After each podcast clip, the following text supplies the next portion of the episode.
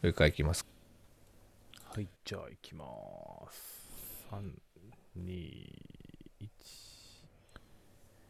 役に立たないマーケティングラジオビジネスプロデューサーマジーです。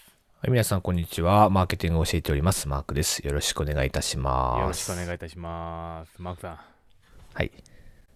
ゴールデンウィークが終わりましたよ。うん、明けましたね。明けました。どうだったゴールデンウィークしたゴールデンウィーク、ゴールデンウィークは。いや、そんなに。自粛、ちゃんと自ず粛っすると家にいた感じ。なんかその顔やったらなんか仕事してたみたいな雰囲気出てるけど、うん、まあそうだね。ちょっと溜まった仕事やったりとか、うん近くの温泉に行くとか、そういう軽いリラックスみたいなものはやっおたーけいど、いまあね、確かに。日常っちゃ、日常の範囲の中の、ちょっとなんか娯楽って感じだったね。ああ、いい言ね。うとまあでもそ、それぐらいでいいよね、実際のところはね。いろいろ気づいたのが、うん俺家好きだわって いう気づきでし引きこた。もり発言。引きこもり発言。そう元来引きこもりなんで、やっぱ。そう音楽作ってた時もうずっともうパソコンの前に10時間、15時間みたいなのがザラな生活してたから、できちゃうよね。できちうゃう。ん。全然インドやもん。全然。とい自うこと分でほん、まにインドアやって発見した回やったな。今週も頑張っていきましょう。はい、頑張りましょう。あ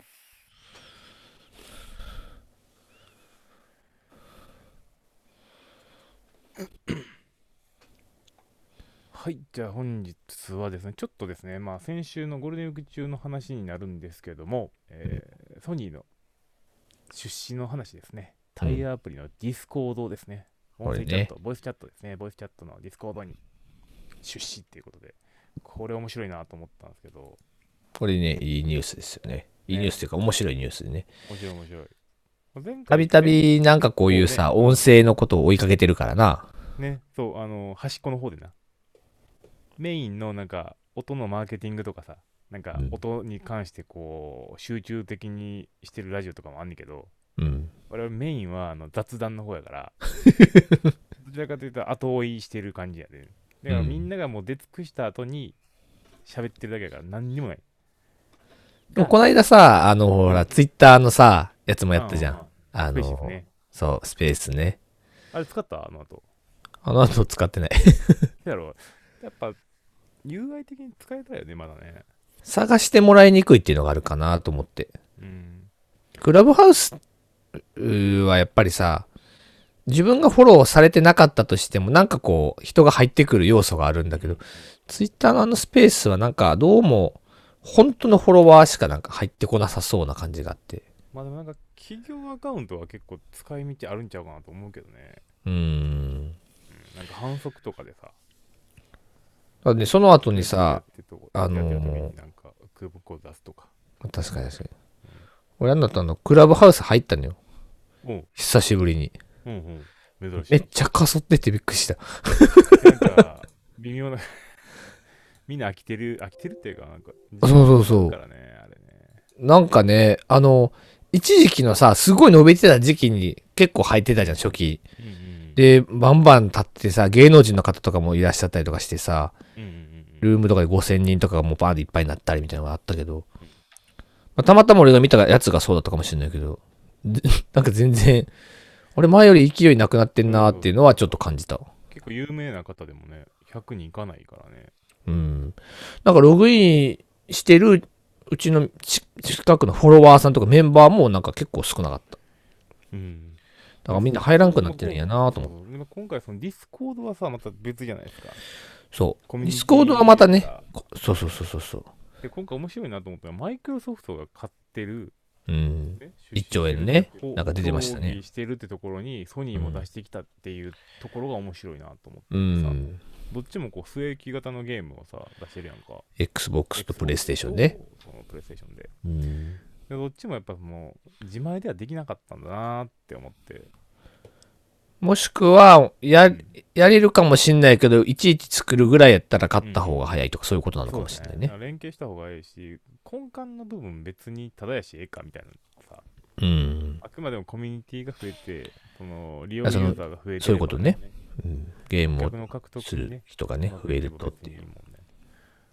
ディスコードって使ってるマークさんなんか仕事で。仕事では使ったことがないな。あのお、ー唯一使ったことがあるのが、あの PUBG ってあのゲームあるじゃないはいはいはいはい。ああいうゲームやったりするときにディスコードのアプリとかを使って、そその、まあ、その、なんていうの、PUBG とか荒野コードの中にも、あの、ボイス機能、チャット機能はあるんだけど、うんうんディスコード経由でやってた。うん。おーなるほどね。そうするとなんかあの、本当に自分たちだけで話せてるって感じなんで、あ関係ないやつが入ってきてもなんか、あんまり関係なく喋れたりとか、あ。はいはあいと。そのゲームを見見てる人たちがもうその音声聞こえたりするから、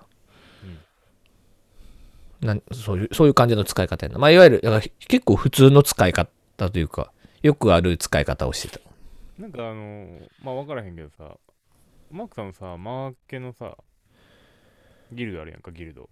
うんギルドなんか、そういうのでうまく使ってもいいんじゃないかなと思うんだけどね。そうそうなんか一回ねクラブハウスとかで板を立ててみやるかみたいな話とかもあったんですようん。まあちょっとククラブハウスみたいだとオープンになる可能性もあるんだけどねあそうそうまああの機能としてもちろんクローズドな機能も使えるんだけどうん。っていうのはありましたよ結構気楽にさ、入れるし、そう意外とまあリストチャットもできるっていうのもあって。そうだね。どこまでちょっと、もうちょっと人数が増えてきたら雑談的にやった方が、やってもいいのかもしれないな。今は結構そのワークショップとか中心にやったりしてるから、そっかそっかそっか。ズームとかの機能の方がむしろちょっとあー画面共有しながらやるからそう便利かなっていう感じだよね。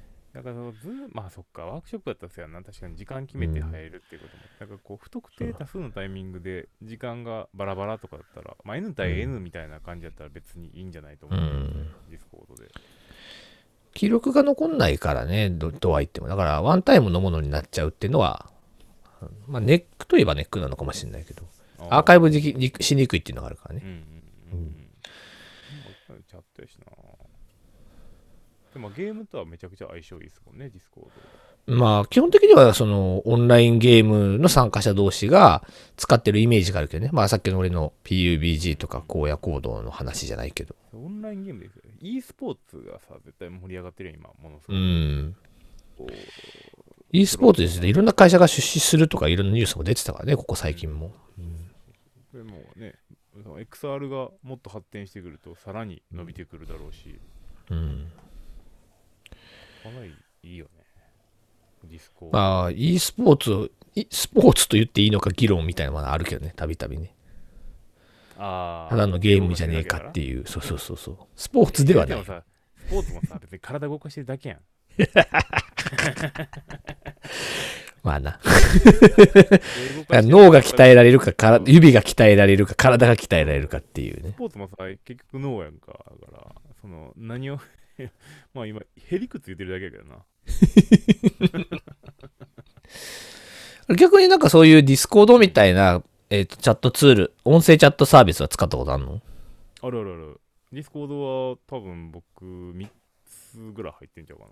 え会ー社それはどういうさ、なんか、コミュニティの中で入ってるのまず一つ目は、会社でディスコードをコミュニケーションに使いましょうっていうのがあったんや。ほうほうほうほう。俺がサラリーマンしてるところね。でどういうシそチュエーションを想定してるのそれは。リモートだからってことこでそうそうそうそうそうそう、リモート環境下での雑談を創出みたいな。ああ。で、その会議室とかを疑似的にそこのチャットルーム作っていったりとか、うん。その自分のチームメンバーだけのチャンネル作ったりとかして、コミュニケーションを取ってた時期もあったんだけども、うん。ディスコード自体がめちゃくちゃ重くて、うーん。で別にこれいらんくねみたいになってきたっていう。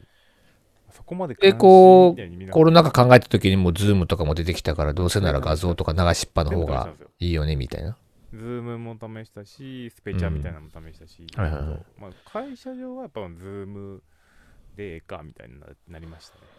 なんかね、ある会社でコロナ始まった時に、リモート、初めてそこはリモートするっていう会社だったんだけど、うんメンバー間でやっぱり気軽に声掛けできないとか、あちょっと気軽にあの質問しにくいよねってことで、ズームを、その時はズームじゃなくて、Google Meet かな。そううんをもうずーっと仕事中、あの、仕事開始したらもうひたすらに開きっぱにするっていうことをちょっと実験してたけどね。パソコン真っ赤っかにな るからね。印象、印象。あれでもすごいメモリー食うんだよね、確かにね。そうそうそうそう。だから、排熱が追いつかんから、うん。デディスコードだろうがなんだろうが、うーん。そこがね、多分ネックでね、どこも継続的には使えないよねって。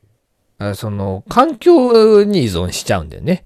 うん、うちなんかはそのデスクトップとかもあって、メモリーすごい積んであるから、もうこんなん、ビビたる CPU の使用量なんだけど、うんそうだねでもノートパソコンとかで確にやる人とかはやっぱり結構きついって人はいたいやな。無理よしかもあのうん Mac とかやったらさ、積もうにもさ詰めきれないからさそうだよねメモリーの量がね、どうしても。だからそこでいくとやっぱ、まあ、ゲームデスクトップとかでメモリうーん積んでる人たちがコミュニケーション取るにはまあ異常にいいよね、まあそうだね。ディスコードはスマホのアプリもあるけど、うんスマホのアプリがすごい軽くてよかったよ。はいはいはいはい、うんだからそのクリラボっていうコミュニティでディスコードがメインになりだしたかな、後半の方はおおなるほどね。まあ顔見なくてもいいとかだったら音声だけでもいけるしそうだね。よねだから打ち合わせとかだと別に音声だけでも十分じゃないですか、確かに確かに。しかもなんかあの、もともとズームでさ、画面出してたけどさ、ちょっとネット環境悪いからオフにしますね、みたいによくあるもんね。あるあるある結局音声だけで喋ってるみたいなね。結構ね、あるから会社によってはね、全員がもう画面オフにしてる会社とかもあるからね。いやいややめよみ たいな。鼻からね、あオンにする意思がないってい気う。がないないない。わかるわかる。今今日はちょっと音声メディアについてダら。ラダラ喋ってきましたけ ど、はい、まあゴールデンウィーク明け一発目ということで、頑張っていきましょはい、また今週もよろしくお願いいたしう。まじゃす。あまた明日バはイバイ。いよ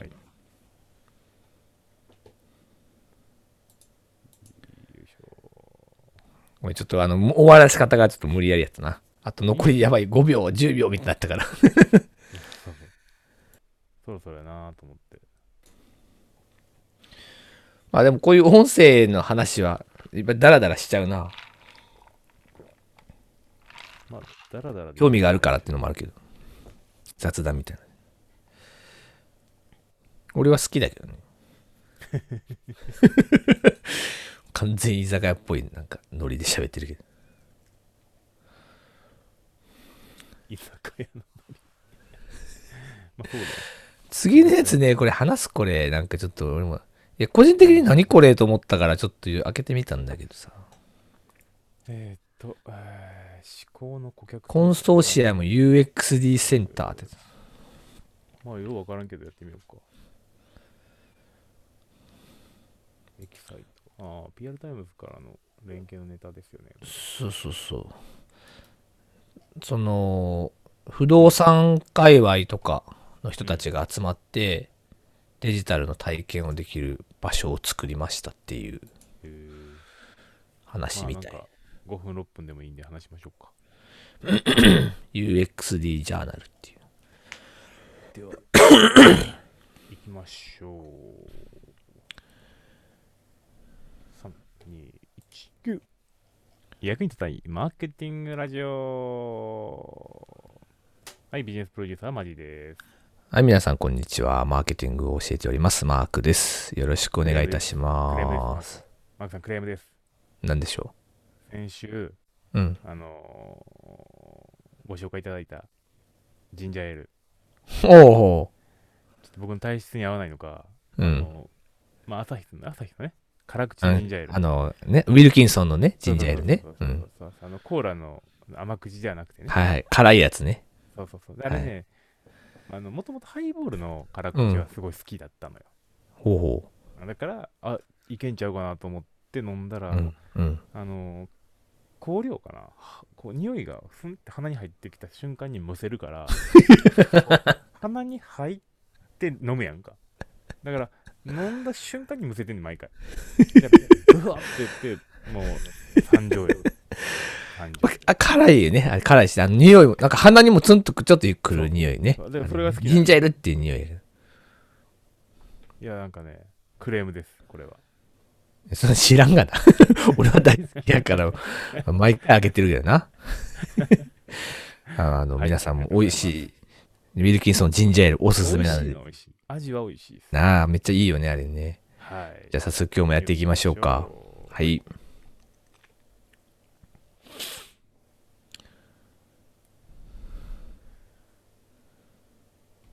はいじゃあ今回はマークさんのネタですねはい。これまあ、ちょっとこれ自体を話したかったっていうわけではないんですけど、うん最近その DX だとかなんかいろいろ言われてるわけじゃないですか。あ世に特にあの、コロナになってからもあのデジタルシフトせなあかんだとか、 DX デジタルの広告とかの話とかも結構出てるわけですけど、ありますありますそう。まあそんな中であの UXD センターっていうのがあって、うんまあちょっとなんかその記事があったので、 UX ご紹介です。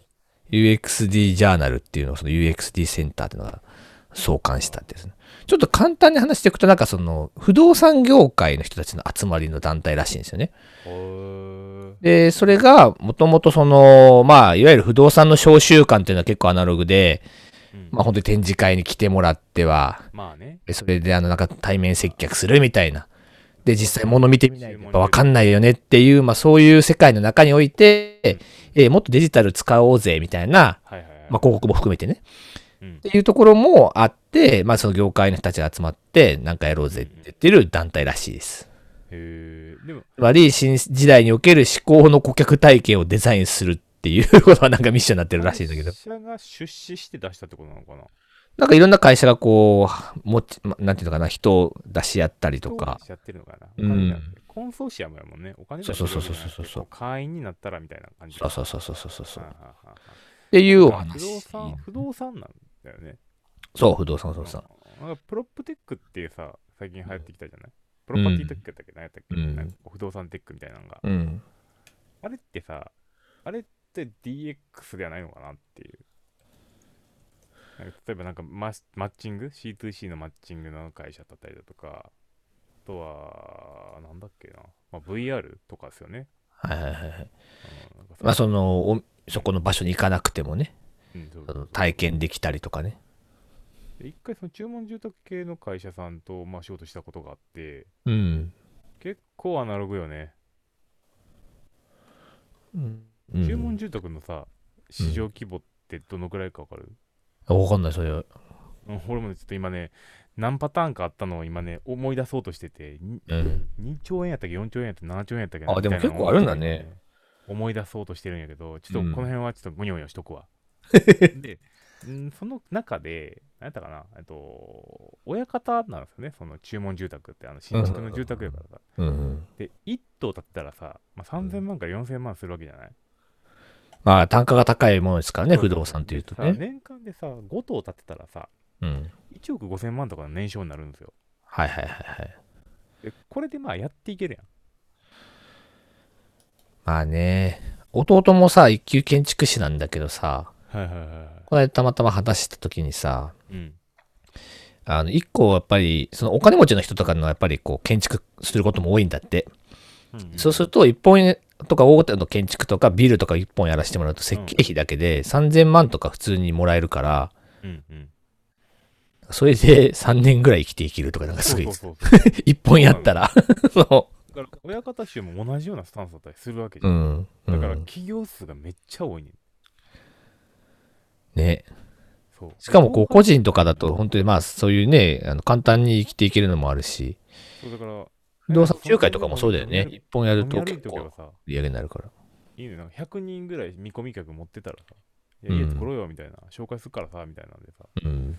できるっていう仕組みもまああるしまあ最近だとそのパワービルダーって言ってその地域に根ざした会社さんが結構力を入れてるっていうまず注文住宅系だけのうん。企業さんの話とかうあん。とはあのアンドパッドとかうん。してるわかんない。あのー注文住宅とかじゃなくて建設のうん。工程管理なんですよへえ。その工程管理するときに今まではずっと紙とかはいはいはいはい。電話でやり取りしながらこう進行管理してたのねはデいはマいットとかうがんでそれをあの IT あ俺それなんか聞いたことあるわ iPad にしてたみたいそれ聞いたことあるわ、なんか。なガンドパッドとえっとなんだっけダンドリワークスかうん。うんこの2つがなんかまああの U でかなり注目を浴びてて実は海外からも注目を浴びてる企業さんなんですよね、うんでこれもどちらも会ったことあるんだけども、なかなかあのクレイジーな人たちっていう感じだね。うーあのん。パターン確かにもっとリクルートかなんかなんですよ。でもさ、なんかそういう、まだまだ、こう、こう、DX、我々なんかさ、デジタルの業界で結構、身を置いてる身だったりする、身を置いてるからさ、こんなん普通かなとかね、思うことも多いのかもしれないけど、業界をこう見回してみると、この、まあ、この UXD センターの話もそうだけど、うんうんまだまだこうほ、それこそ本当にデジタル化してなかったりとか、うん未だにだってファックスで送ってくださいみたいなのが結構ザラな業界も多いわけだけど、ザラザラザラザラザそラうそうそうう。だから、ファックスそういう意味ではこのでいいんだけ U- どね DX、DX って言葉でね、今更かえって思ってる人もいるかもしれないけど、それはまあ、な大きい目線で見たら、今全然今更感ではないっていう話なんでね、きっとね。うん。ない今なんかどうでもいいけど、まあ、ファックスは便利やけどなっていう話を、まあ、今度したいわファックス。あいいや、うん、でもこの UX っていうのはその顧客体験の話なんだよねそうそうそうそうそう。 UX データセンターとかなのかうな、ん。あその顧客目線に立ったサービスデザインやものづくりをしたいっていうことを、まあ、このセンターも掲げてるらしいんだよね。まあ、不動産も今確実にね、うん。どちらかというと金があるはずやからうん、動いてるじゃない、特に都内はなんかすごいみたいですね。不動産の価格がすごくやっぱ上がっていて、うんかなり儲かってると言ってたし、知り合いの会社さんもずっとあの、な6年ぐらいかな、支援してる会社さんがあるんだけど、うん最初やっぱり3、4人ぐらいでやってた会社が今ものすごい大きくなってるからね、不動産で。おーうん。あの、投資だけじゃなくて、あの、不動産の、まあ、なんかそういうようなアドバイスの業務とかもなんかやってある会社なんだけど、あーコンサル業務とかやってる会社なんだけど、もうすごい売り上げ伸びてるって言ってた。なんか苦しいのはなんか賃貸系のところとかが、ねうんコロコロナの影響でっていうので売買はまだまだいけるみたいな感じだったね。あとあれねリバースモーゲージとかのうん。がそのあたりのなんか市場規模がどんどん大きくなってるって形であるんでなんかこう、マジーさんの中で、この業界の DX 化、まだまだ遅れてるからやったら面白いんじゃないのみたいな業界ってこう、ビジネスプロデューサー的な観点からあるんですか ビジネスプロデューサーでは、まあ、あるん、えっとね、うーんと、まあ、思うところでいくと、うん結構、えー今関わってるところでいくと、出版社、ほうほうほ出版社の DX が相当遅れてるなと思ってうほう。おおなるほどね。め比較的なんかあれじゃないの、うん電子書籍とかで、あの、早かったイメージあるんだけど、そういうわけでもないんですあかそっちじゃないのその完全なアウトプットじゃなくて、制作工程。ああ、なるほどね。制作工程がまだ紙を見てるのよね。で、これ大事だと思うね、確かに。ゲラー見るのは全部紙の方がいいって。うんで、も、まあ、結構ね、チェッククしたりとかもね、意外とこう、赤入れすんのとかって楽だからね。そうなのでも完全にデジタル化してる出版社もあるのよ。ほいや家でずっとできますよ、僕はって言ってて、えすごくないですか、それみたいな話をしてて、う。何やってんすかっていう話を聞いたりとかしながら、うん。僕、その今、その出版社に対して音音声メディア作りませんかって営業してるからさ、まあ、ほういろんなこう状況を知るオーディオブック的なやつオーディオブックというよりかは、本当、音声メディア、こういううん情報発信をしていくみたいはいな。はでそこでね、こう、リテラシーの違いというよりかは、その文化の違いが明確に出てるなと思ってて。い。おお。具体的にどういうところなんですか会社に行って出社が義務付けられてるとかああ。下段の確認があるかはらいはいはい。っていうなんとか大画面でやればええんちゃうみたいなさそなんかそういうくだらないこと思っちゃうわけよこっちはさうんうんうん。いやメールで送られてきたものを見て、それチェックしたら早いや、みたい32インチのディスプレイ見ればさ見れるやんみたいなさ思っちゃうわけやんこっちはな。うん。でもなんかやっぱ紙がいいらしくてうんうんだからそれが、まあ、早いところだともう本当にデジタル化全部しちゃって、うん。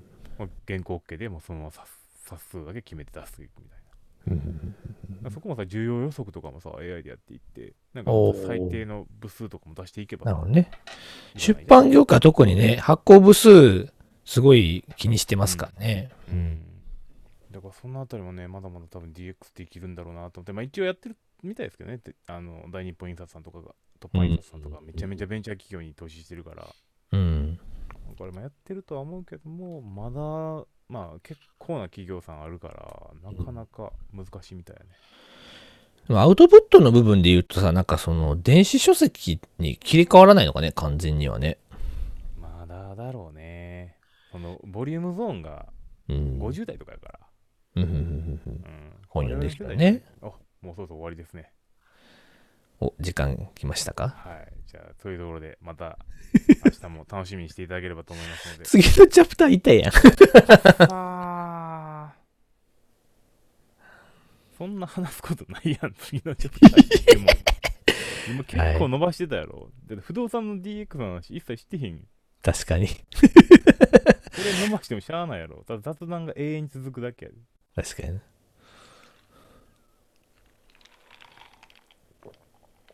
UDX センターの話あんましてへんし。いや、まあ、これ、これ自体話したかったという、なんかこの遅れてるじところがどんどんこう、UX とか DX とか言ってるから、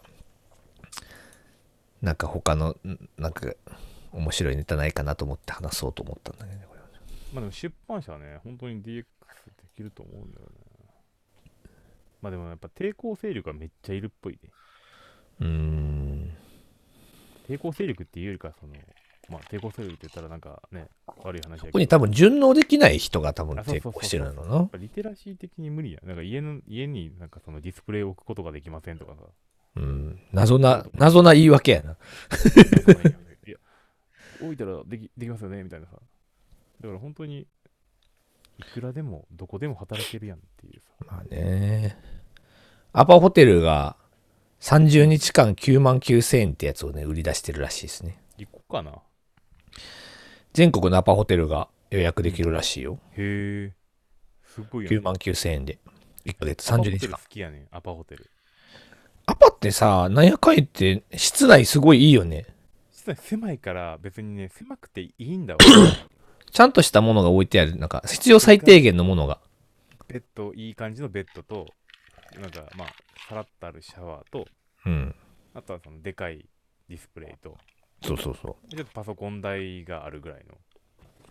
いいやん、それでもいや。それでええねよ一。人だったらうん。で、まさに。あの大浴場とうん。朝食うん。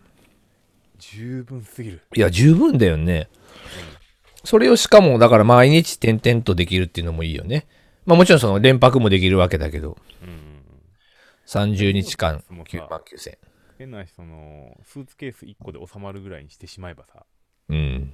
全然いけるよねこのゴールデンウィークだって俺、ものすごい捨てようってプロジェクトをうちの嫁とやってて、あのいいねだからもわかるしう、ビニール袋でよ、4、5つとか6つとかもうゴミ出したもん。それさもう今次子供生まれるからさうちうもんめちゃめちゃ捨ててんねんけどさまだ終わら、うん俺が一番終わってへんねんけどわかる。俺も全然わかんない。散々嫁にさ、捨てろ捨てろとか言ってさ、あんたが一番捨ててないやろとかって言われて、 まあ確かになと思いながら。 らまだいけるねんえなんやかんや書類とかあるとさ、いや、これちょっと捨てるのどうしようかなとかわかる思うのも多いんだけど、まあでもかなり捨ててる。服半分ぐらい捨てたもん。あーわかる着なくなったよねそれでさ、ほら、ちょうどさ、あの、うん洗濯機の話あったやん。おうおうおうで確かにさ、あの、選別ししてたの。そしたら、いや確かに量いらんなーと思い始めてきてて、 これもうええわーとか言って、なん かどんどん捨てた。いやマジでいらんよだって、いさ、あの、シャツだって3つとかよ、まあ、4つはあれかもしれないけど、3、4、まあやれば、うん全然もう足りるなーって思い始めてて。足りるし、であとうんテロンテロンだったら、あの買い替えた方があそうそうそう。だから、常にね、4つのセットを、だからダメになったら入れ替え入れ替えっていう、その、そうそう入れ替え戦をやっていけば、ミニマムで済むもんね、そうと思ってて。これ本当に多分スーツケースで生活できるレベルになるはずやねんけど今のところちょっとあの俺の周りを見渡すとゴミ屋敷みたいになってるから本もだから、iPad とかに、もともとしてるっていうのもあるけど、うん今、その部屋にある本とかも、いらんのやつちょっと選別し始めてて、選別してどうしてんの捨ててんの捨ててる。あの電子書籍化したりしてへんのか、電子書籍でもう一回買うかどっちか。よっぽどその残したやつはそうい。うのかはいはいあの残したやつはね。うんうんうんあと、なんか、これ買おうと思ったら、Kindle の Unlimited とかで、あるんよねあれ、0円であるやん、これ、みたいな。うんあれこれわか0円かみたいな。とか、とかとか。 るなんか収録ポッドキャストだけなんでこ れもったいないな。もったいなかったまあいいかこれは売る確かに。これこそポッドキャスト1時間半聞いてる猛者がいてくれればまあしかも、ちょうど間の部分やから一番多分飛ばされがちな場所や でじね。ゃあ次行きましょうか、いやそしたら。そうソフトバンク中継映像に広告をバーチャルあ、そうそう。これもただのなんかね、あの、簡単な話で、あの、テレビのところにバーチャルで、あの、広告を出すっていうだけの話。おー映像技術の中でさ、サッカーとかもそうだけど、ほら、ああの、フリーキックのさ、からゴールの距離まで何メーターありますよとかって結構バーチャル映像出したりとかするじゃない確かに確かに。あれの中が、まあ一環なんだけど、まあ言われてみたら確かにこういう広告の置き方あんなと思って。確かにこれちょっと面白いな。ちょっと話してみましょう。うん。じゃあいきますよ。3、2、1。役に立たないマーケティングラジオビジネスプロデューサーのマジです。はい皆さん、こんにちは。マーケティングを教えております。マークです。よろしくお願いいたしまおす。願いいたします。マークさん、はい。雑談が長い。こう、中、こうね、収録と収録の合間にする話がね。 ちょっと一本分ぐらいのネタを話してしまった ね。これで。もっちょっと反省やわまあ誰もね、別にあのニーズはないんだ けど、僕はただ2人でただ喋ってるだけだけど、それだけでもなんか気づきがある人もいるかもしれないから、確かにな。うん。でもこれはね、あの実はあのポッドキャストで聞きますから。ね、ポッドキャストでね、実はね、前編を配信してるんですよね、実は最近ね。まあ、どこにもニーズの ない雑談が1時間超あるんで、誰が聞くねんって話ですけど、一回やってみようって言ってね、今、継続的に配信確かしてにる確かに。その、収録の現場のその通しでずっとレコーディングしてるんだけど、それをポッドキャストにただ上げてるだけなんだけどね。そうそうそう合間合間の雑談話とかが入ってんだよね、ポッドキャストのあ中に。と、しまあ、知ってもらいたいのは、本当に調べてないっていうのね。さっきのやつあれどういう意味とかね、 よく言ってるから。はい、じゃああ、今日も元気にやっていきましょ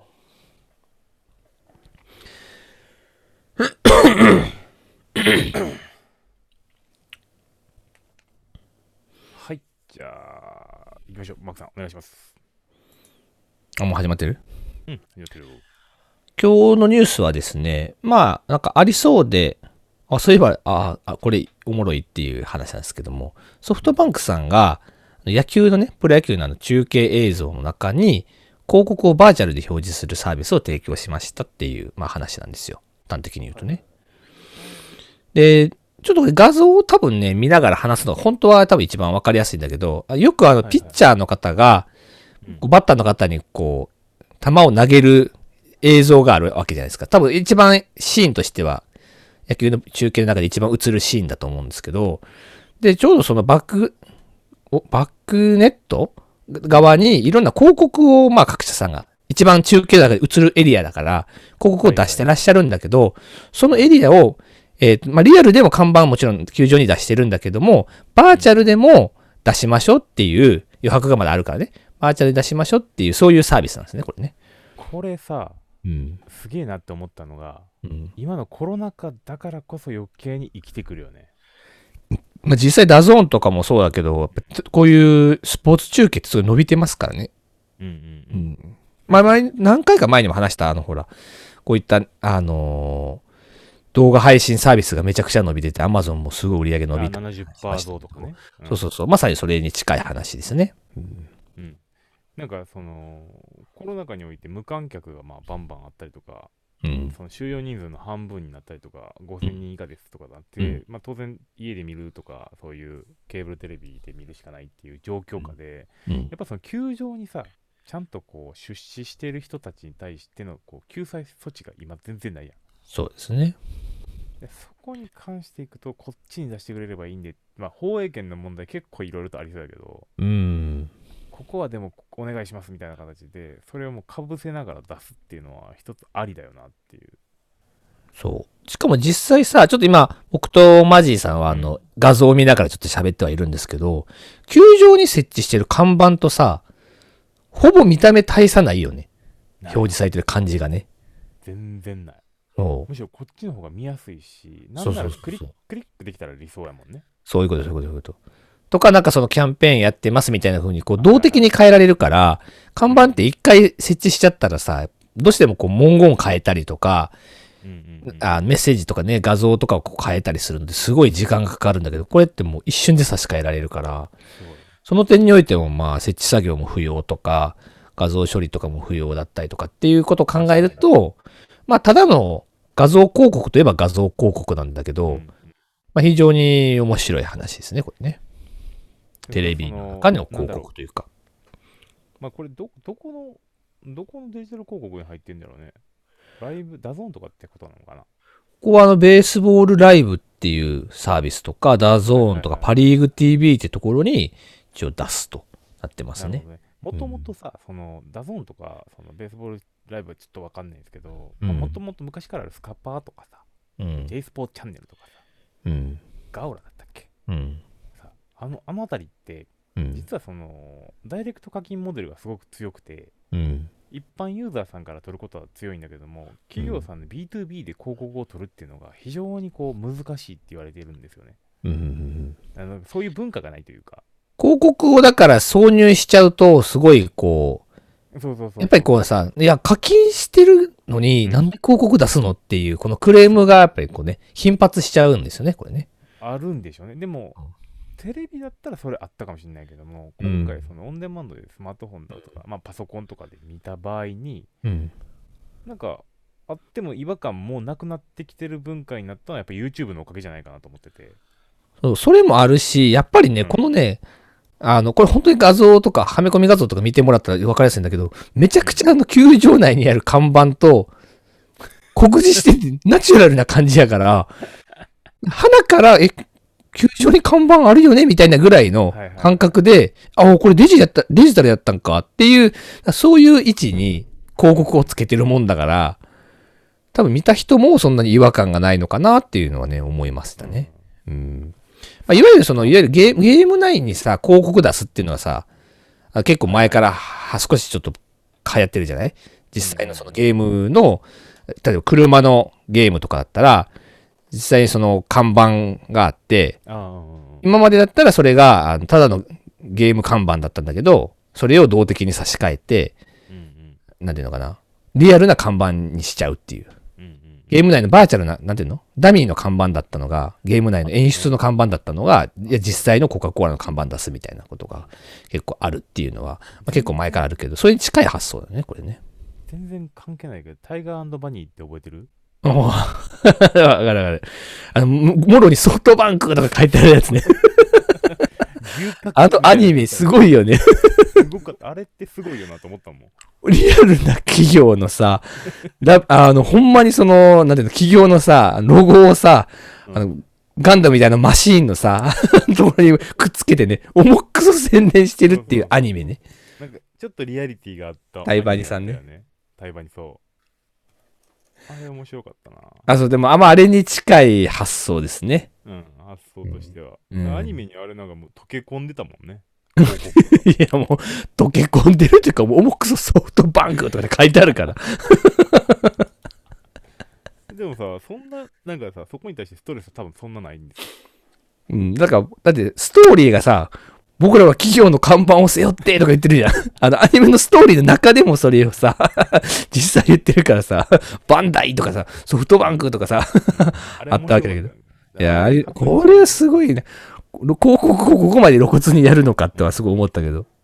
ナチュラルに広告があって、違和感なくても案外一応クリックされたらいいよねみたいな。うんあと広告としては、なんかこれある、あるべき姿というか。うんだからコンテンツの中にね、こう、紛紛れ込ませるという広告ね。うん、これはまあ発想的にはもちろんその Yahoo とかさ、うんいろんなメディアさんのところに広告が置いてあるのと、まあ発想的には全く同じではあるんですけどね。うんうんうんうん。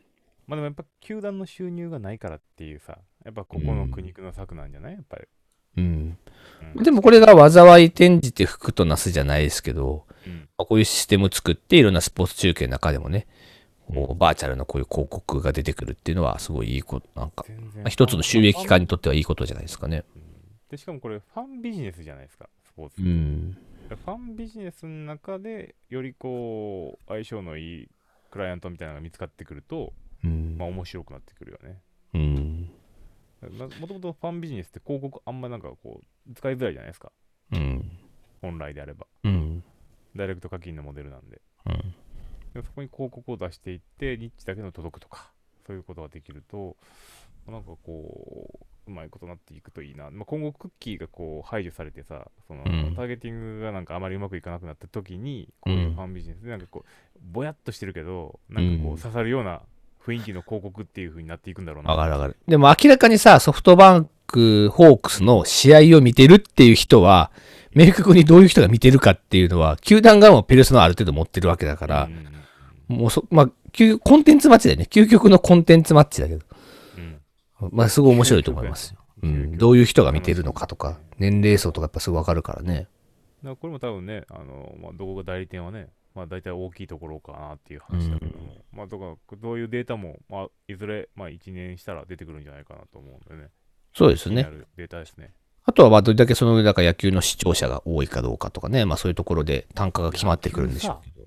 めっちゃ見てない俺俺ね、全然野球はね、見ないんだよな。絶対見えへんねんけど、サッカーとか F1 とかそういうやつしか見ないんだよな。サッカーも F1 も絶対見えへんねんけどさ、スポーツ自体は見ないの絶対見えへん。おお。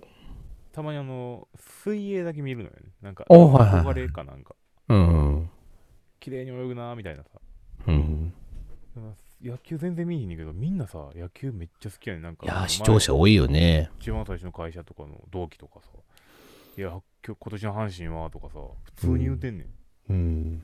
全然わからへん。いや関西の方とかってやっぱそうじゃない阪神の話とか、普通に出るもんね。いや、阪昨日神の、試合の話とか。阪神って関西って言ってもねあれね、兵庫とね、大阪の北の方やね。どちはいらはいかはいというとね、あの僕の地元の方はね、近鉄やった。あー、はいはいはい。奈良とかあっちの方はそうやな。奈良と大阪の南の方は近鉄やね。あ阪神ファンじゃないっていうところがね、まあ、はいはいどうでもいいところで今日終わってまうけどね。ーまあ今日の話は、あの、バーチャル表示、広告をバーチャル表示するサービスっていうね、はいことでしたということでした。気になると思います、この後。はい。はい。また皆さんもぜひ、なんか画像を見たとか見たりとかする人がいたら、ちょっとチェックしていただけるといいんじゃないかなと思います。はい。ありがとうございまはい、バイバイ。したこれでも画期的やね。ナチュラルな広告だよね、やっぱりね。コンテンツマッチなんだけど、ただの。あとね、ちょっと対バニの話できたら面白い。タイバニね、タイバニの話、 まさかタイバニの話出てくると思わなかった。結構前やん、タイバニやってたの。かなり前。で、あ、でもこれか、そうなんだよタイバニはでも俺なんか出てきた時に、こ画期的やなと思った。ずーっとアニメの中で主人公が企業のロゴ背負ってるから、すごいよね。うん、こんなんあるんやなと思って。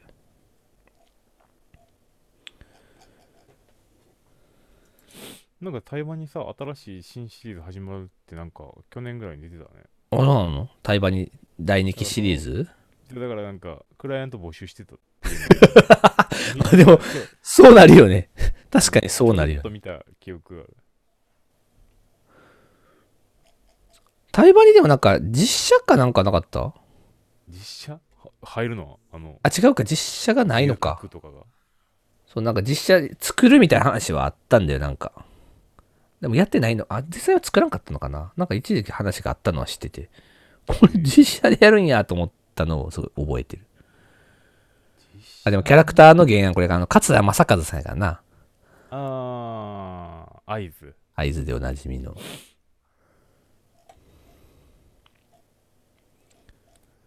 っしゃ。はい。桂正和さんといえば、まあもちろんあの、合図とかもそうなんだけど、ウィングマンやな。俺からしてウィングマン、ウィングマン実は結構好き。じ見てなかったなぁゃあ次のニュースいきましょうか。行きましょうか。次は、うんと2021年、おウェブ担当者フォーラム。全然。う。そう、ちょっと久しぶりなんだけど。 なんかね、あの、1から6ぐらいまで、こういうことに取り組んだ方がいいんじゃないかっていう。これ、この記事自体は、なんかそのね、あの、アドテック東京あったな違うわ。ど、なんかのイベントかなんかの告知に近いんで、あ、アドテックの告知かな。なんだけど、 1月や。そう。 なんだけど、なんか、いくつかテーマが上がってるから、ちょっとそれを2、3分ずつぐらい取り上げていいけるところまで行きたいなって感じですね。了解です。じゃあ、やっていきましょう。お願いします。はい、じゃあ行きまーす。はい、3、2、1。役に立たないマーケティングラジオビジネスプロデューサーのマジです。皆さん、こんにちは。マーケティングを教えております。マークです。よろしくお願いいたします。あったかくなってきましたね。あったかいというか、ちょっとこう、もう暑くなってきてるよね。ここ数日ね。これ撮ってるのが、まあ、日曜日、5月9日の日曜日なんですけど、うん。な真夏日が出てましたよ。真夏日が。いや、暑、いや、そういう意味であと暑いもん。暑い。こんな急に来ると思ってるけど、毎年毎年多分俺同じこと言ってる気もするけど、確かにバカや急らな激に来るよこんなみね。んなバカ やね。いや、今年も暑かった。いや、今年は大丈夫じゃうかと思ったらめっちゃ暑いやみたいなさ、なんか、そうそうそう。大体みんなバカやねんな、毎年。なんかさ、夏乗り切れるっていつも思っちゃってるんだけど、乗り切れなくて、で、冬乗り切れると思ってるけど、大体乗り切れてないっていう さ、人間ってなんかすごい記憶曖昧だよね。なんなんやろね。毎年言うてるもん。毎年暑くなってる気がするけど、うん。毎年言ってる。本当に学習してへん。気をつけましょう。まあ体調ね、気をつけてやっていきたいと思います。まあ、ゴールデンウィーク明けですからね、皆さんもう中日になってますけども。頑張っていきましょはい。う。はいじゃ。あ今日のニュースいきましょう。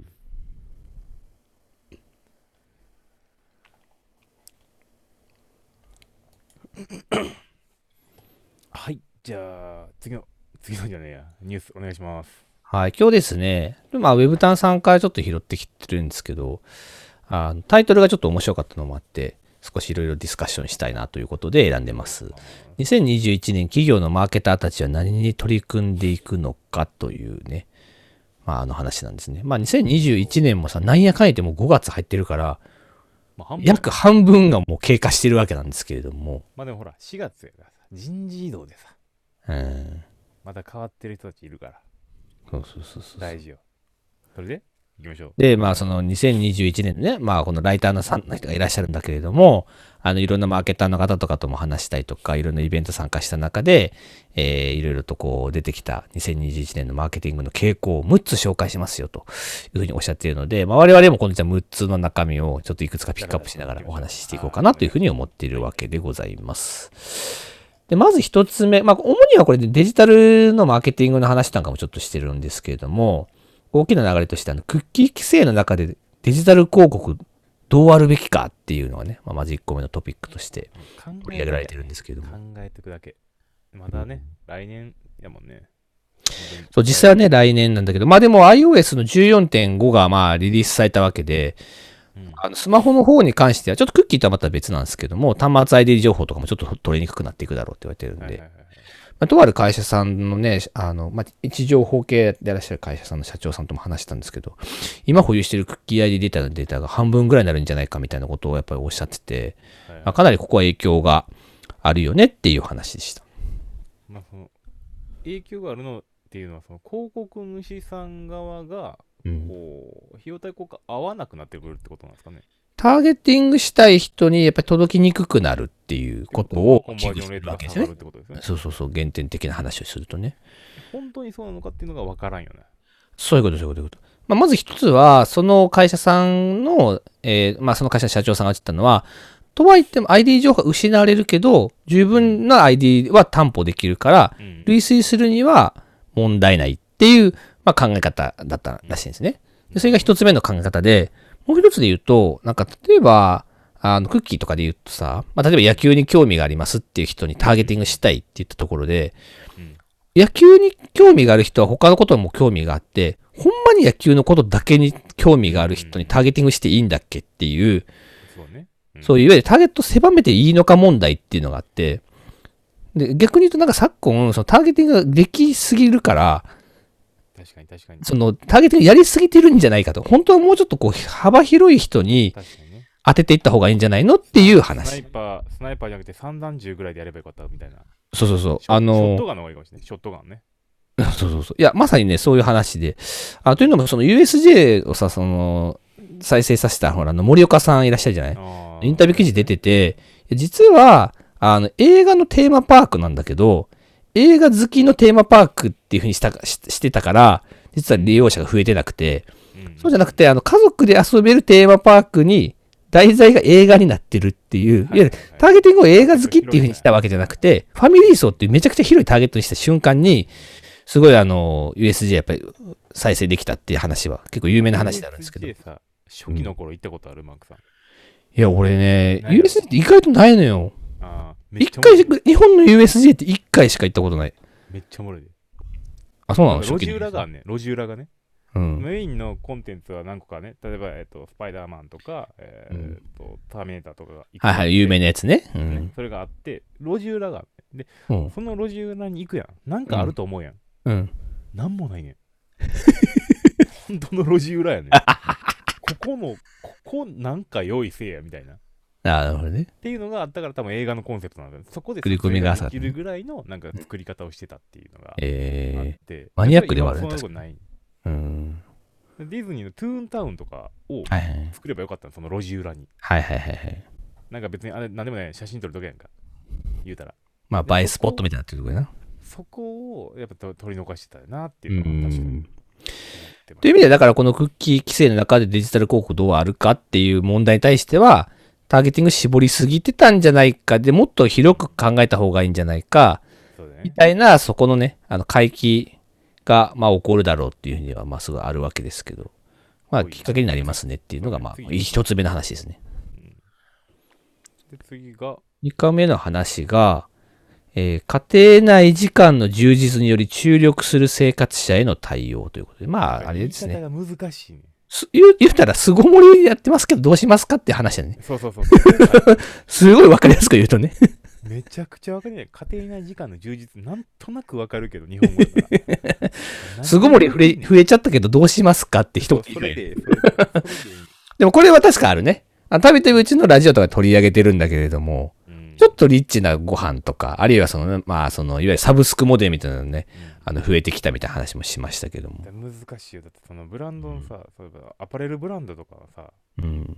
結構かなり厳しくなってくるやんその外に出ないから、うん自分たちをこう綺麗に見せるっていうことができないっていうのがなんあかそこの既存のユーザーに対する、その、ロイヤリティを高めることは、まあ、そんなに難しくないんやろうけど、その新規の取り込みみたいなことを考えると、やっぱりすごく難しくなりますよね。難しいだろうねアウトレットモールにも全然行かないでしょうねここのより良い顧客体験を届けるための DX 推進が必要なんじゃないかっていうところに行き着いているわけですね。これアンケートによるとね。ここはやっぱね XR がねもっとね発展してほしいな、うん。めちゃくちゃ注力 AR、うん VR 言われてるとこね、話ですけどめねっ。ちゃ興味あるだからそろそろオキュラスか、うあん。のウェアラブルデバイスのスマートグラスをうん導入したいです、個人的にはそうだよね。だからタイミング的には多分ここのタイミングなんでしょうね。うんで、自宅内におけるそのバーチャル空間とかさ、それこそその、昔そういうバーチャル空間の中で何かしようみたいなな取り組みあったけど、セカンドライフね、セセカンドライフ的なやつあったけど、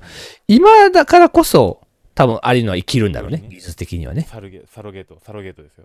うん、誰もなんか VR 技術うんっよて。言ってくれないね。やってくれないけど、サロゲート。みんなほんと見て、サロゲート。ブルース・ウィリアス の。全然見たって言わへんね、みんな。まさに、だからそういうバーチャル世界のあり方、どうするかっていうのが、まあ、これ2番目の話ですかね。これがあんまり短くいこう。はい、うん。で、3つ目が、オウンドメディア、コンテンツマーケティングの強化っていうのが、なんか、うー主にテーマとして上がってるみたいですね。確かにめっちゃ多いけどね。だから、ここで書いてあるのが、その、小売とかを通じた販売店中が、中心のメーカーや非常事態宣言で店舗をオープンできなかった企業が、顧客と直接意外とつながってなかったことを痛感しているってことをこう書いてるわけですよね。確かうんに前さ、なんかさ、一緒に、一緒に見たっけ声優のオンドメディアの YouTube。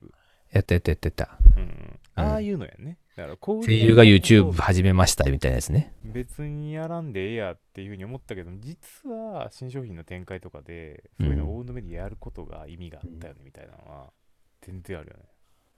だから、お店に来てくれてたから、それが顧客接点と思ってたけど、それなくなった瞬間、顧客との接点ゼロやんっていうふうにこう気づいてるっていうことなんですよね、これね。そうだから本当にまあオンドメディアはそのウェブメディアを簡単に寄贈してしまうけどももう本当レッドオーシャン取り越えて本当ブラックオーシャンやから絶対にまあやるのはいいけどなんかうんそこだけにこだわらない方がいいと思うし、あここで言うオーデンドメディアってやっぱりその自社メディアを作らないといけないっていうよりは、それこそ YouTube とか TikTok も含めたもう少しこう広い意味でのオウンドメディア化とかコンテンツマーケティング化っていうことなんだと思いますよ。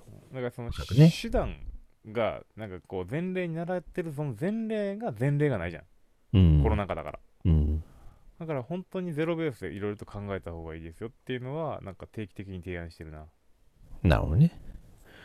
4番目が結構面白いよ、これ。い何がいいかあもうもうもう4番いく。俺やもう時間的に本当、に時間的にあれだったかいら。やもう次のチャプター行く。次のチャプター。あ、次のチャプターやるうんあじゃあ今日ちょっと、じゃあもう一個チャプターやるか。じゃあちょっとオウンドメディアもうちょっと話すかオ。ンドメディア、今、うんあの注力分野としては流行ってるのでいくと TikTok じゃないですか。うん。あと YouTube じゃないやっぱり言っても。 YouTube、YouTube うん。いろんな企業がもう YouTube やり始めてるからね。でもさ、もうコモディティ化しとる。まあ行くのは Facebook だと思ってるねあ、あえてその広告規制とか入ってきてきつくなってくるとかでいくと Facebook の強さが多分生きてくるんですよね、うワんン。トゥーワンま取れるっていうあ、とこはいはいはい。もう自分のね、個人の ID を皆さん持ってるからね、ほぼ実名登録ですからね。企業が今やるなら Facebook っていうのは、まあ、ここ3年ぐらい言おうと思ってる僕はほうほうほう。 3イン年スタとかこじゃなれ見いたことかって言いたいインスタもめ含めたものかなそうインスタはサブでほうほうほうほ男性ユーザーだったら Facebook でっていうのでなんかいける気がするからなんなかるほ僕どはそこをなんかね押していきたいなと思ってるんでちょっと、まあ、3番のこの運動メディアっていうのを Facebook って言いたかっただけなんでこれ次のチャプターから4に行き ますはう。いそうですね。次のチャプターでじゃあ4、5、6喋っていきましょうか。はいお願いしますはーい。ごめんねなんかちょっと言いたいことがあったからちょっいや、全然大丈夫。まあでもこうやって柔軟に次のチャプターいけるのはやっぱいいよね。 と、うんまあ、ポッドキャストやったら次のチャプターってなんやねんって話だけどね確かに。ちょっとファイナライズが遅いなはい。エラー発生したほらもう。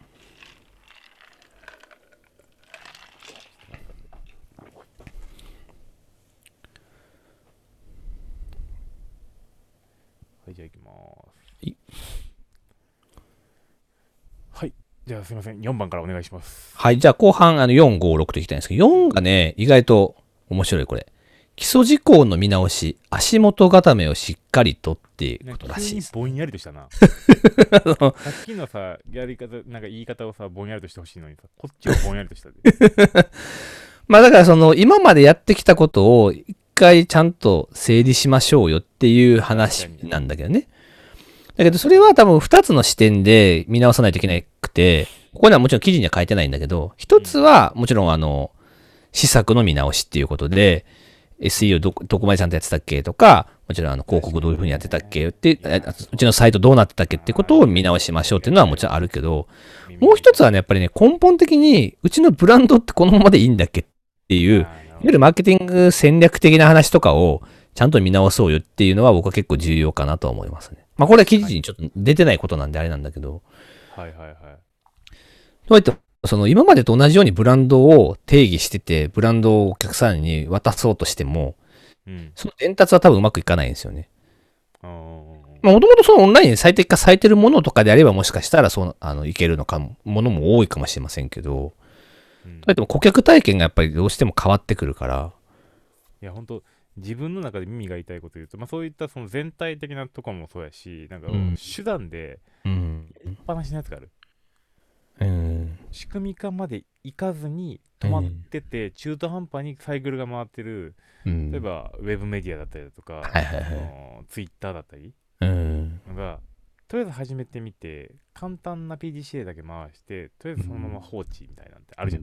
うん。これある何の目的だったっけとか、あと他のところにシナジーあるんだっけみたいなところって、うん。結構こうシナジーマップみたいなのなくて、うん。ほったらかしみたいな案件がよく見受けられるし最うん近クライアントを見たら、これなんでやってるんでしたっけって言ったらいやこれは担当者がもう辞めましてみたいなことがあって、うんでも、運営だけは続いてるんですよみたいなわけわからんことがあそうなだよってねるのよねだからもう手段が完全に目的化しちゃってるものね。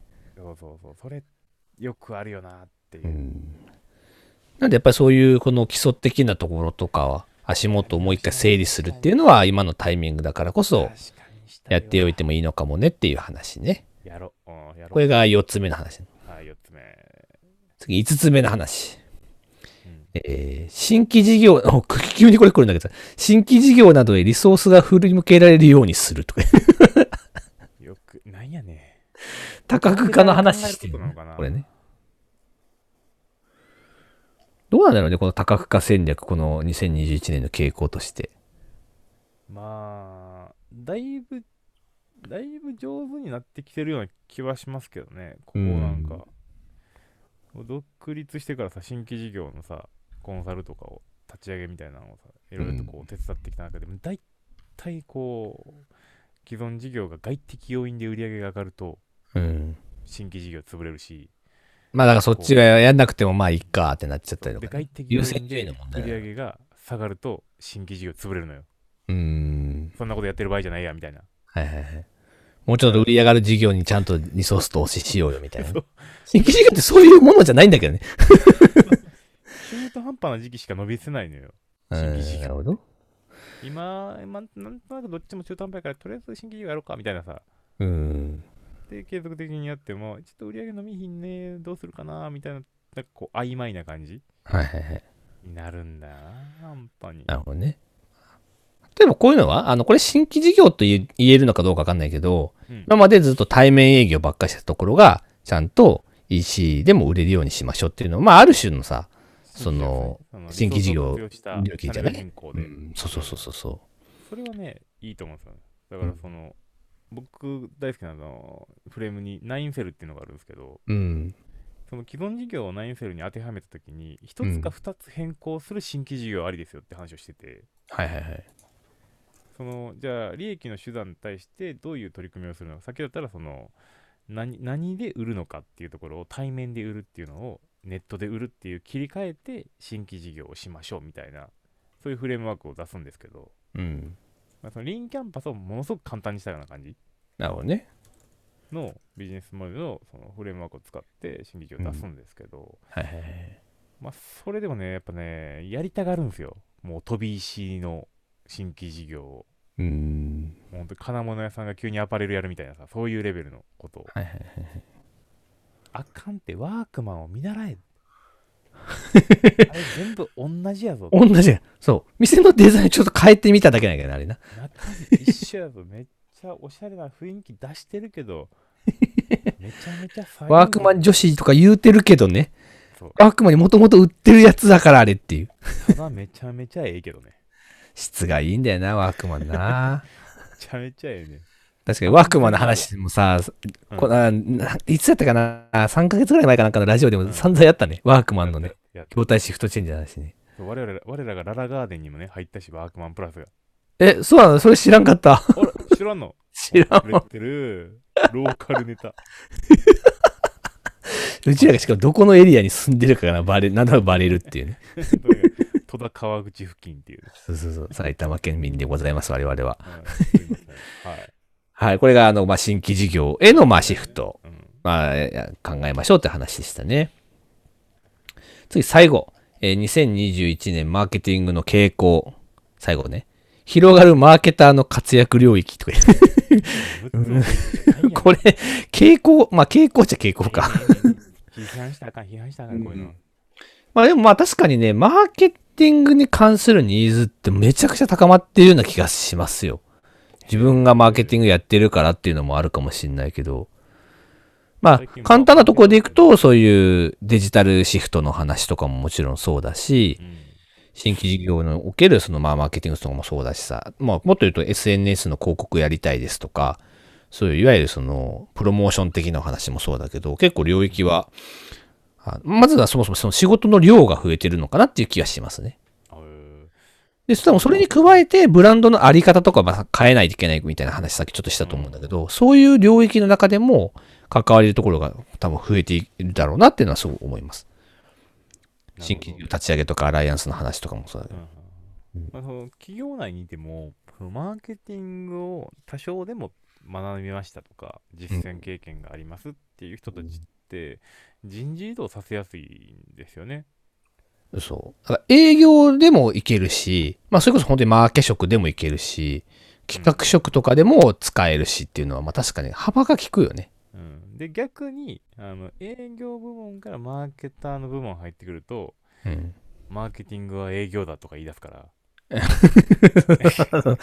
あの、せ、まあそうなんだけど、そのすごい狭い領域の中でね、 マーケティングの一要素だけをこう取り出して、うん、それはまあ確かにマーケティング戦略の中の施策立案の中のさらに、プロモーション戦略の中の営業の話ですよっていう。違うんですよもう彼らからすると、もう一点突破してる人たちなんで、うん。これはなんだ、ただの営業じゃねえかってなるので、なんかこうう、広く学んだ方がいいんじゃないかなと。うんだから、実際さ、なんうか、ん、とある、ほら、ツイッターの記事かなんかの話したけど、B2B マーケティングは、よあの一言で言ってしまえば営業ですっていうね、えー有名なノートがあって、それがまあ大炎上してたんだけど、多分そういうのになんだろうなっていうのはすごい話聞いてて思いました。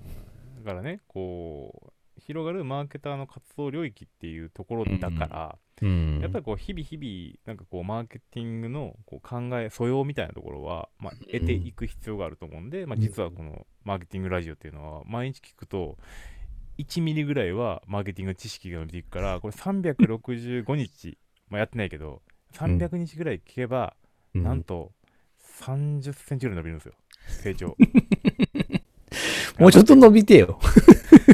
であともっと伸ばしたい場合はうんこうもううちのね、マーケティング塾にね、来ていただくという、まあ、こうよくあるこのね、たまに来るこの宣伝ね。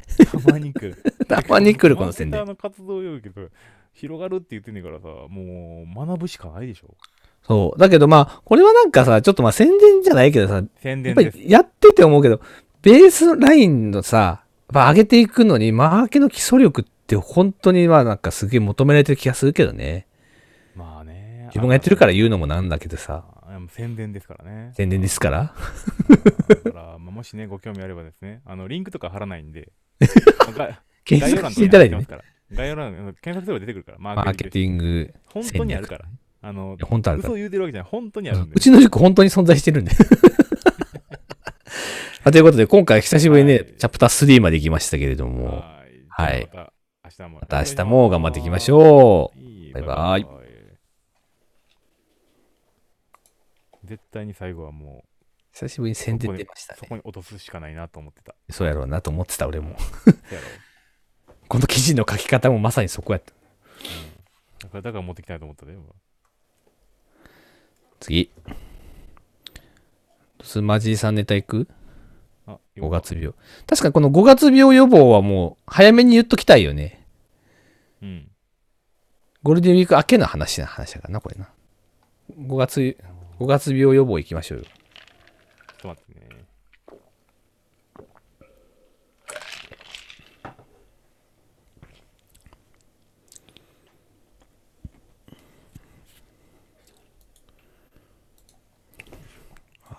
移動予測来た。これが木曜日だから。木曜日だから。これ最後金曜日か。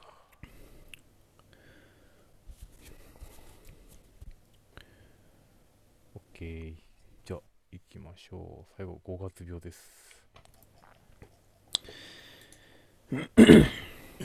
まあ、雑談会からもいきなりもうぜずっと雑談だと思ってもらえればいいと思うんで。了解です。しかもあの、これや、過剰書きパターンや。そう箇条書きパターン。だからまあサクッと終わるこれ話しやすいね。過剰書きパターン話しやすいね。チャプターは増やせません。了解です。じゃあ、10分以内に収めましょう。はい、いきまーす。はいっす。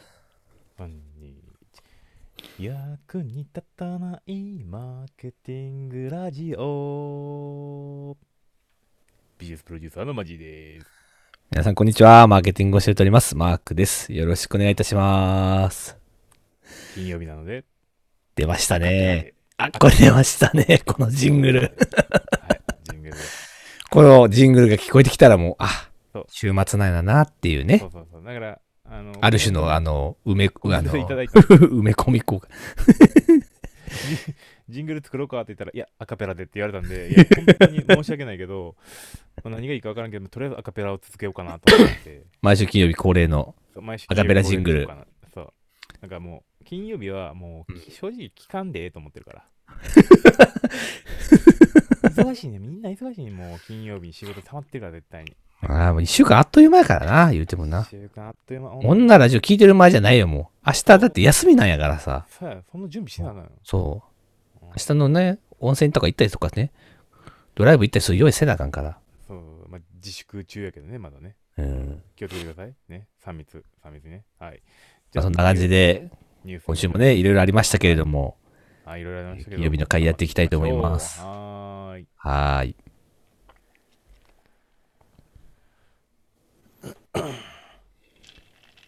あれ、これ、だから今日5本目か、これ。はい。じゃあ、いきます。えちょっと待って。あ、ごめんごめん。あ、ごめん、ワン、ツー、スリーっていつも言ってくれるから。急に。なんで、5本目やで、これで。ごめんごめん。うん、ええで。5本目、5本目。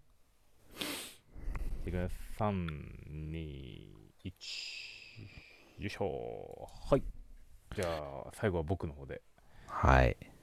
えー、5月病予防にも休み明け明るい気分で仕事に取り組む8つのヒント多いな、おいいです多ね。いな8つもありますもう過 剰しかも、ゴールデンウィーク明けた、もう5日間経ってる金曜日にやるっていうね。結構空いてるからでもやっぱりね今今ピークなんよ多分1週間経って明日 頑張ってみたけど、いや、しんどいな、やっぱりってなってるのよな。だからもうほうんんと冒頭のね、これ、まあ記事、まあライフハッカーさんでね、見てるやつなんですけども、記事の中でも一番楽しかった休みが終わってしまった。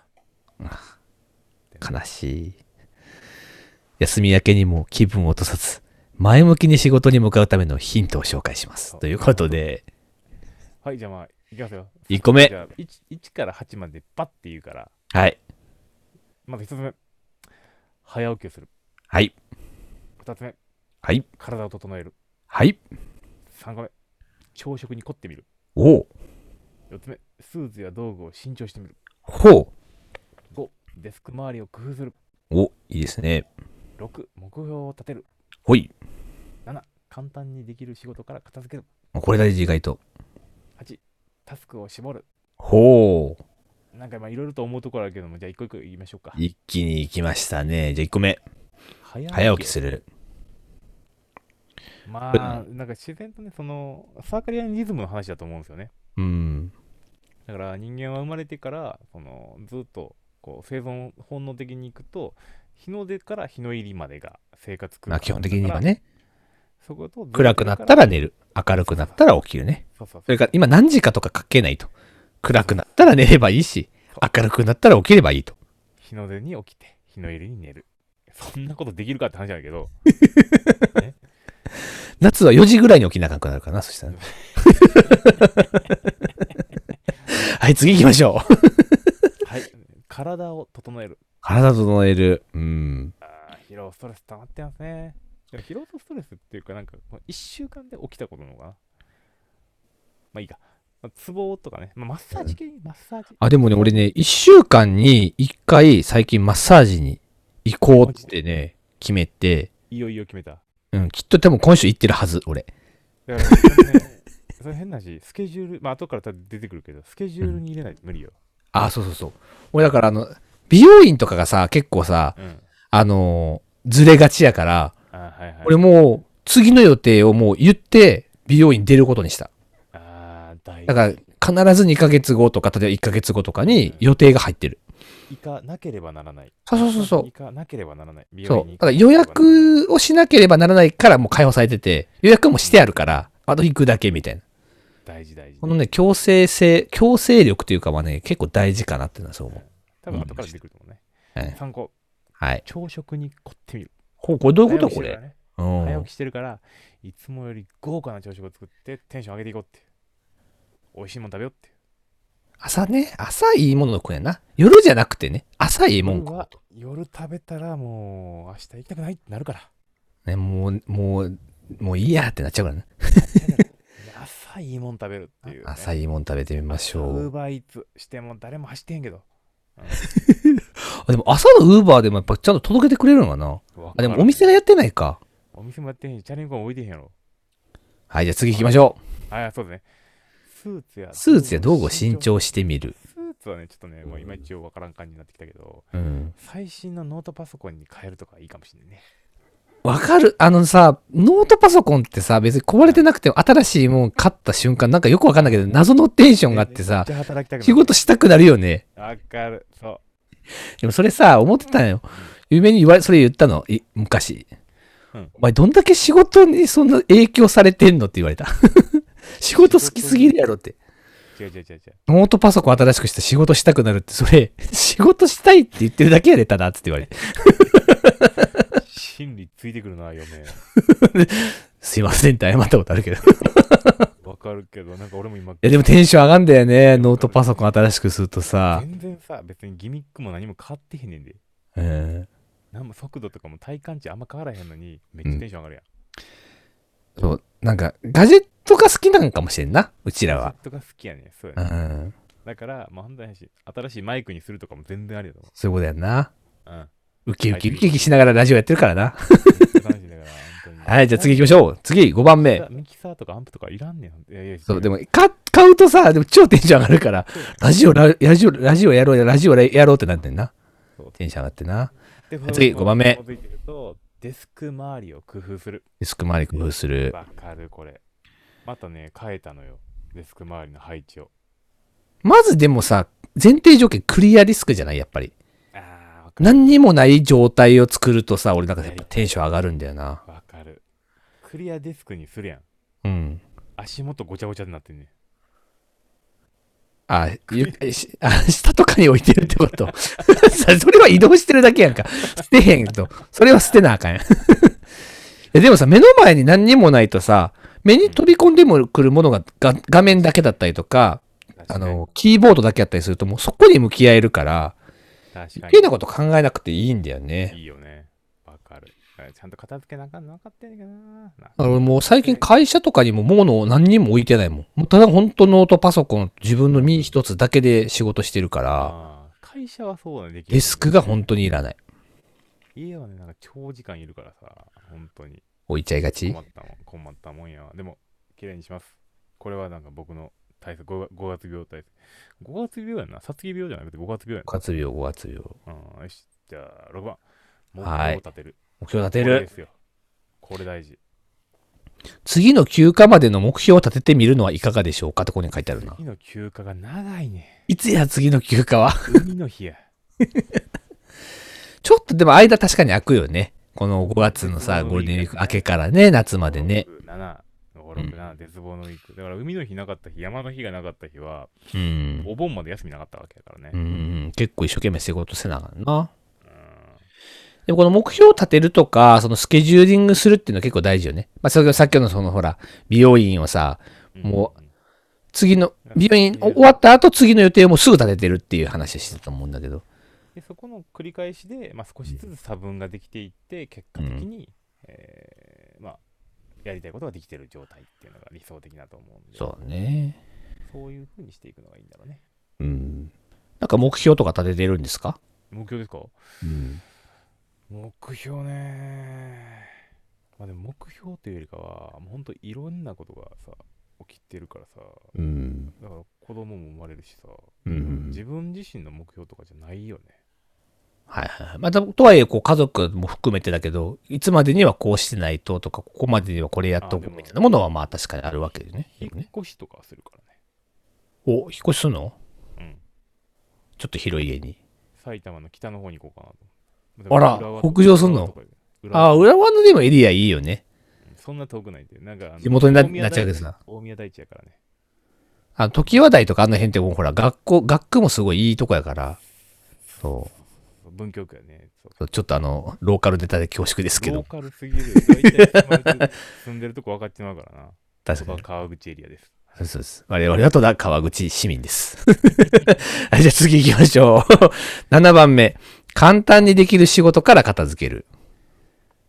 簡単に仕事やるから、5分以内にできることはね、うんやるっていうのはいいですよね。これね、俺、あの自分の俺タスクカレンダーみたいな管理表みたいなのあるんだけど、うん。そのタスクの頭に必ず、あタイトルとかつけるじゃん何々をするみたいな風にこう、タスクつけるわけだけど、タスクの頭に必ず5分とか1時間っていう風に、俺必ず全部なんか時間を記入して、タスク書くようにしてて、いや、自分でもこれぐらいでやりたいっていう意思表示なんだよ。あってんの大体あー、そっち。だから、今時間が空いたってなった時に、5分時間あるぞとかさ、20分時間あるぞとかってなった時に、そのタスク見て、20分って書いてあるタスクをパッて選んで消化していったりとかするようにしてる。あーで、1時間とか2時間ってなってるやつはもう Google カレンダーにもうカレンダーに入れちゃったりとかして、作業時間をもうカレンダーと同化させてるっていうのは結構よくやるけど。であとはもう1分、5分以内のやつはもうその場で全部やろうと思ってて、なるほどね。 5分のタスクが10分、あの10本あるとさ、もう50分の工数は取られちゃうわけじゃないうんうんうんだからあんまりなんかね、先に残したくないんだよなと思って。そうして5る分のタスクはさ、あの思い出すまでに5分がかかるっていう格言あるよね。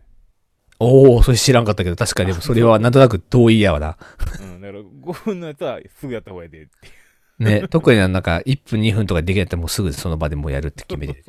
意外と処理できるよ忘れね。よっていう話じゃあじゃあ次のチャプターで8番とまとめていきたいと思います。はい。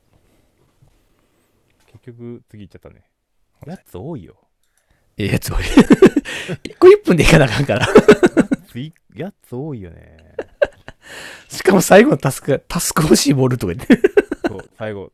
じゃあ始めます。最後、8番。タスクを絞る。はいこのタスクを絞るっていうのはさ、なんかこう、やることを決めるっていうふうに見えるんですけど、実はやらやんないいことを決めるんだよね。ね。うんそこが大事なんだよね。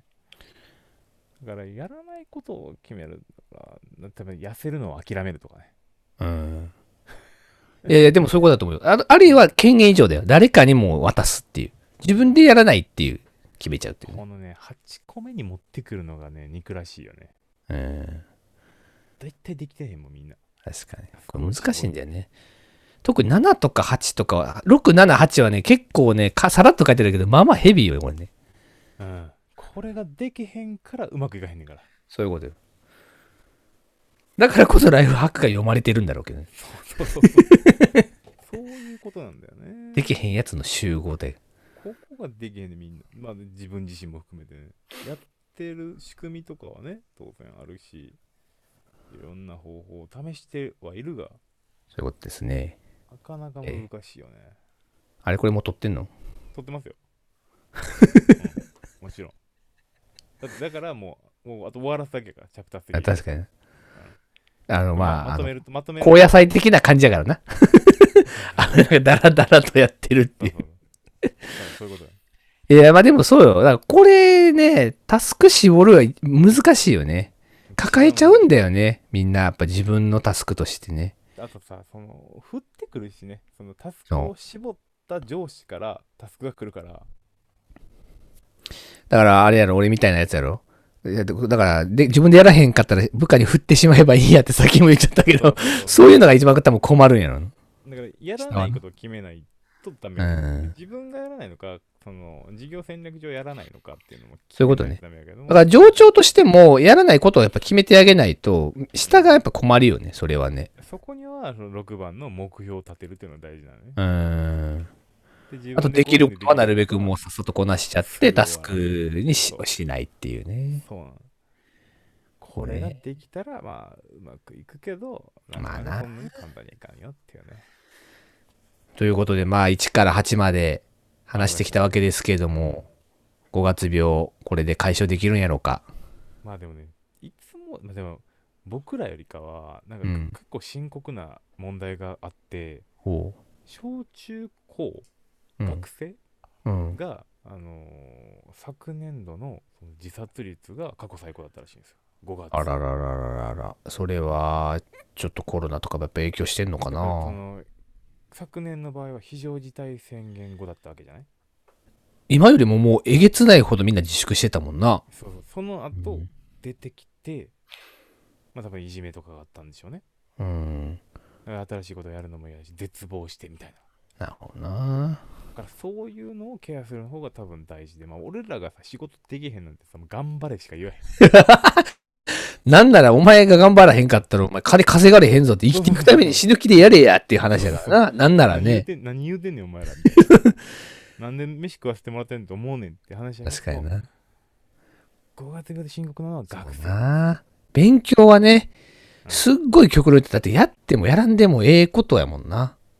まあ、極見論た目上ね。そうそうそうそうそ最終的なアウトプットが学年としてはなんかテストで合格するとかう。なあ。いい大学に行くとかっていうレベルやからそうそうそうそうそうそう。やらん確かにもちろんその長い目線で見たらそれ大事なことではあるんだ大け事どね。大事でもその長い目線で見れへんからそういうことなんだよ。だだからこそ、まあだからその鬱になったりとかするわけだけそうど。そうそうだからねここの方がねなんか日本的には深刻やからもっと確かにな。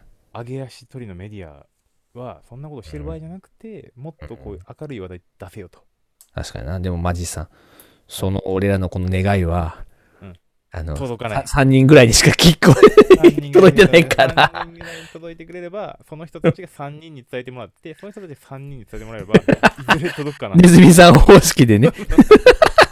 じゃあこのラジオ聞いてる人はぜひあの、3人の人にだけこのラジオを伝えてください。学生、いや、ここの回だけでいいや。あこの回だけ多分リピート学生しないで。学生の人たちにね。確かに確かに確かうに。ん教育委員会に伝えて、まあ、知ってる確かにな。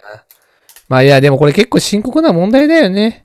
そうそうそうそうそう深刻なんだよねだからこの辺りをねぜひちょっと皆さん気をつけてあのネットでも発言していってもらえればと思いますのうで、ん。今まあ今回はね、そういう意味マーケで、ティングが一切関係のない回ですけど、はい。まあ金曜日だから、はい明日から皆さんまたお休みですけど。僕ら土日休んでるんでねちょ、最近さ、ちょ土日の配信どうした2人ともな、あ、俺もや、俺もや。失礼。うんだからそろそろなんか違う方法を考えたいなと思ってるんでねそうだね。なんかね、考えましもたともとなんかその土日は一回一人で喋ってみるかって話もちょっとしてたんだよね。趣向性変えてね。 1回だけおのおのやって終わった2週分だけやったんじゃないいや1回だけやいや、で俺2回だけやったよ。2回だけ。俺だけ2回撮ったもん。マジで偉いだけどそれで終わったわ。じゃあちょっと違う方法を考えるってことで、まあ、こう。そうね。なんかこんな企画やってほしいとかがあったらね、ちょっといただけると嬉しいけどね。。えまあコメントでそうそうあ確かにこんな企画があって売れたら嬉しいのにとか。企画、企画か。まあね、確かに。なんかじゃあまた前みたいにさ、なんうかん企業でも募る、なになにこの企業戦略をマーケティング観点とか、事業観点で。ああ、なんか、1回か2回ぐらいやったことあるのかな。あの、IKEA さんのとかのニトリの戦略解説したりとかもいろいろあったもんね。うんうんなんか聞いてみたいですって話があったから。うんでも多分、リップサービスだと俺は思ってんねんけどね。聞いてみたいですっていうのは。あ あ、とりあえずあいつら苦しんでるから、とりあえず一回これ聞いてみたいとか言うとくかみたいな。言ってやったら喜ん で、喜んで喋ってるから、あ喋ってはるわ、喜ぶ確わかにっていう優しさでそう言ってるだけやから、まあ、その確かに気持ちぐらいでなんかコメント欄に、まあ確かにこなの。聞いて悪い気持ちでいいからね。。構図はどうなんですかみたいなのをうなんんか確かにねこうもらえればうん。話すこともある。英雄伝説の話もっと聞きたいですとかね。銀河英雄伝説のそのフェザーンが工場を持ってたっていうその帝国領のワインね。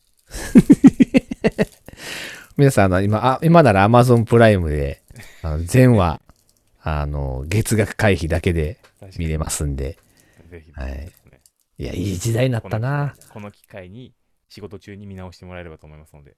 はい。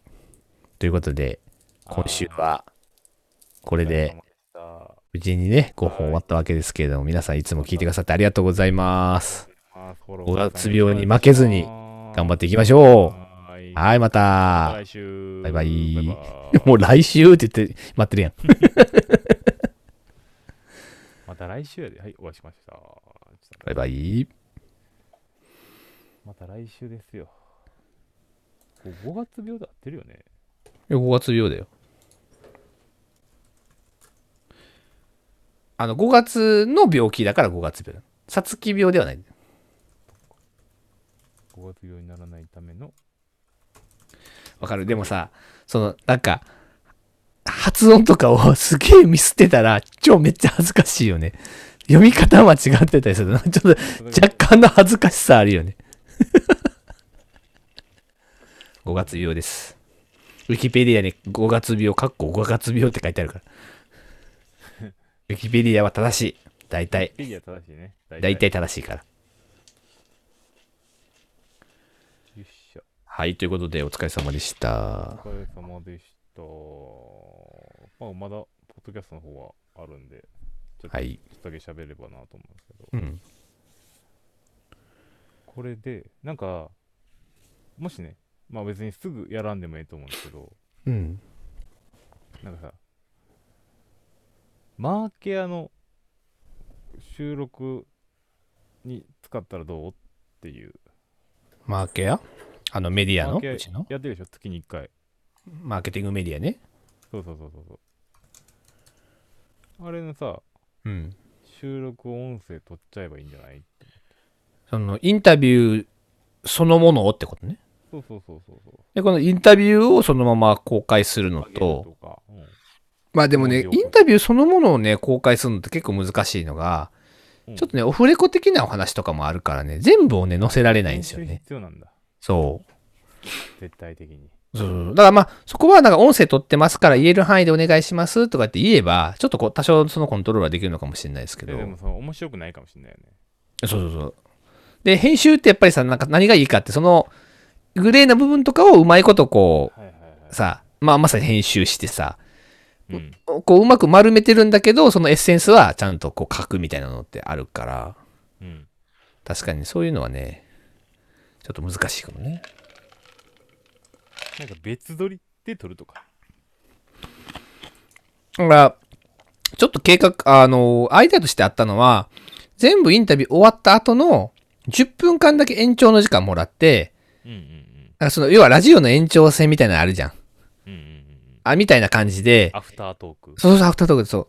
いや、編集はこれで終わったんですけど、つって、じゃあどうでしたみたいな。っそういうのいいんじゃないかな。っていうのをなんか10分だけとか5分だけとか短く取って、あげようかって話はなんかアイデアとしてはある。じ